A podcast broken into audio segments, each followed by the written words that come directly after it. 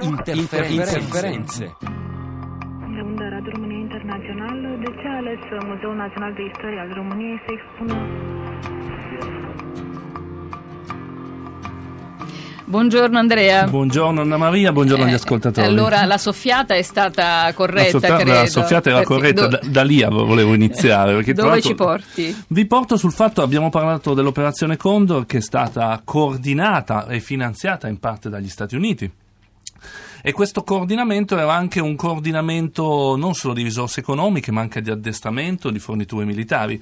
Ebbene, questo addestramento e queste forniture militari iniziano anche prima dell'operazione Condor e di questa parte, di questo addestramento fa parte anche la radio, perché la radio è stata utilizzata tantissimo durante questa operazione, cioè durante i vari golpe. Eh, iniziamo infatti dal 54, andiamo nel golpe del Guatemala, che praticamente è stata un po' la prova, il test per vedere se da lontano da Washington si poteva semplicemente inviando soldi e eh, paramilitari cambiare il destino di un paese. La risposta è sì. Ebbene, in quel caso iniziamo a, a- a utilizzare la radio. Quella che ascoltiamo è Radio Liberation, che è un'emittente clandestina appunto che appare nell'etere due mesi prima del golpe.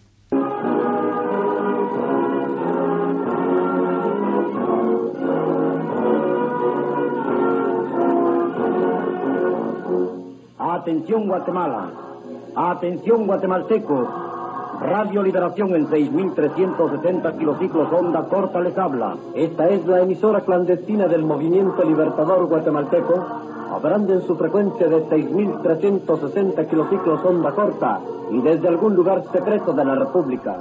E questa appunto è una radio clandestina, quindi non trasmetteva dal Guatemala, da un, pa- da un paese confinato, direttamente dagli Stati Uniti e anticipava, naturalmente erano tutte finanziate dai militari, avevano messaggi di destra che dovevano appunto andare contro le amministrazioni eh, appunto che venivano abbattute da questi golpe e quindi è stato un po' un, un banco di prova. In tutti gli altri, eh, appunto, gli altri golpe che sono stati citati dentro l'operazione Condor è successo qualcosa di simile.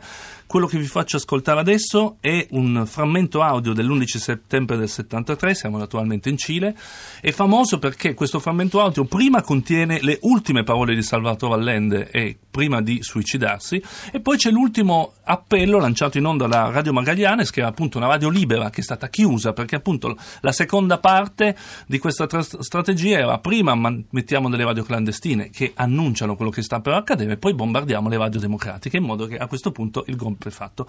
Ecco le ultime parole di Radio Magallanes.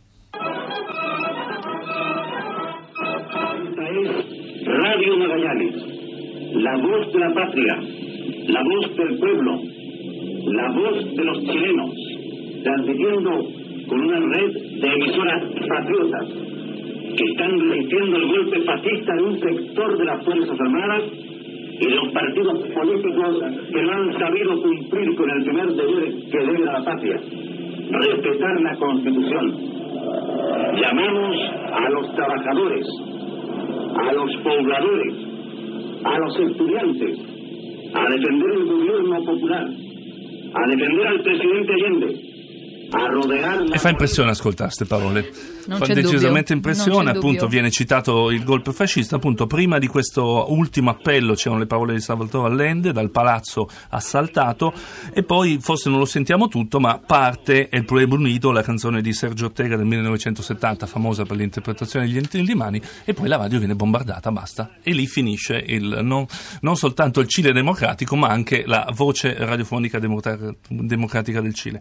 Ultimo ascolto, andiamo in Argentina, perché sempre per far capire che appunto la CIA ha avuto un ruolo strategico in tutto questo periodo, siamo nel 1982, in questi giorni c'è stata la ricorrenza dell'inizio della guerra delle Falkland, 2 aprile, ebbene, che cosa fanno gli argentini, supportati dalla CIA, appena inizia la guerra fanno una radio clandestina, perché gli avevano insegnato evidentemente così bene, tra Aveva funzionato. aveva funzionato, la fanno malissimo, praticamente fanno una radio che trasmette dei messaggi in inglese che dovrebbe servire a intestire e a mettere in crisi i soldati inglesi. Non ha funzionato, però l'ascoltiamo e fa capire come appunto questo strumento della radio clandestina sia stata una linea comune in tutto il Sud America.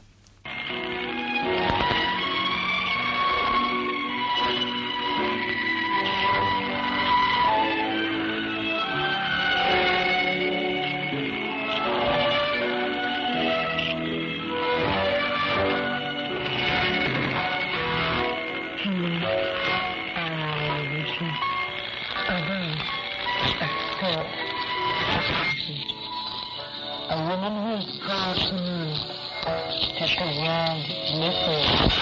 You're not a human being.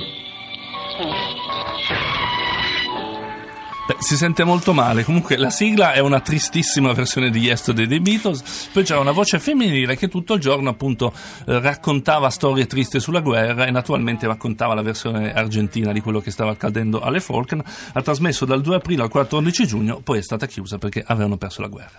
La radio e la storia, ogni tipo di storia. Grazie, grazie ad Andrea Bornino per aver aggiunto uh, un altro capitolo al racconto che abbiamo provato a fare oggi parlando del piano Condor, del processo Condor, della nuova fase che si apre con l'udienza d'appello la settimana prossima. I suoni che Andrea ci ha portato, ve lo ricordo, è possibile ritrovarli ascoltare integralmente su Rai Play Radio, sul nostro sito c'è uh, tra i Podwick proprio uh, il contributo delle interferenze. Eh, approfitto per rispondere a un ascoltatore che chiedeva notizie su Alessandro Leogrande, quanto eh, abbia scritto sul piano Condor. Vi ho citato Vite che non sono la tua, la nostra la trasmissione di Radio 3 che potete riascoltare, ma vi dico anche che la citazione dalla quale siamo partiti oggi con la nostra trasmissione era tratta da un articolo che Alessandro ha scritto per Internazionale e sul cui sito potete sicuramente eh, rileggere. L'ultima cosa che vi voglio dire è che a un certo punto il nostro ospite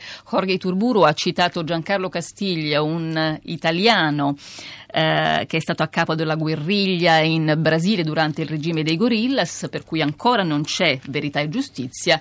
Di quell'italiano parleremo a Cesena dal 25 al 27 maggio, ve lo ricordo.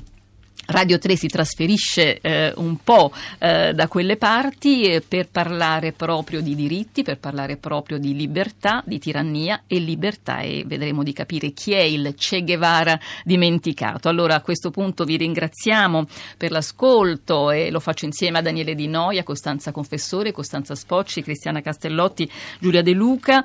vi lascio in ascolto di Radio 3 Scienza, rimanete con noi. Buona giornata da Anna Maria Giordano.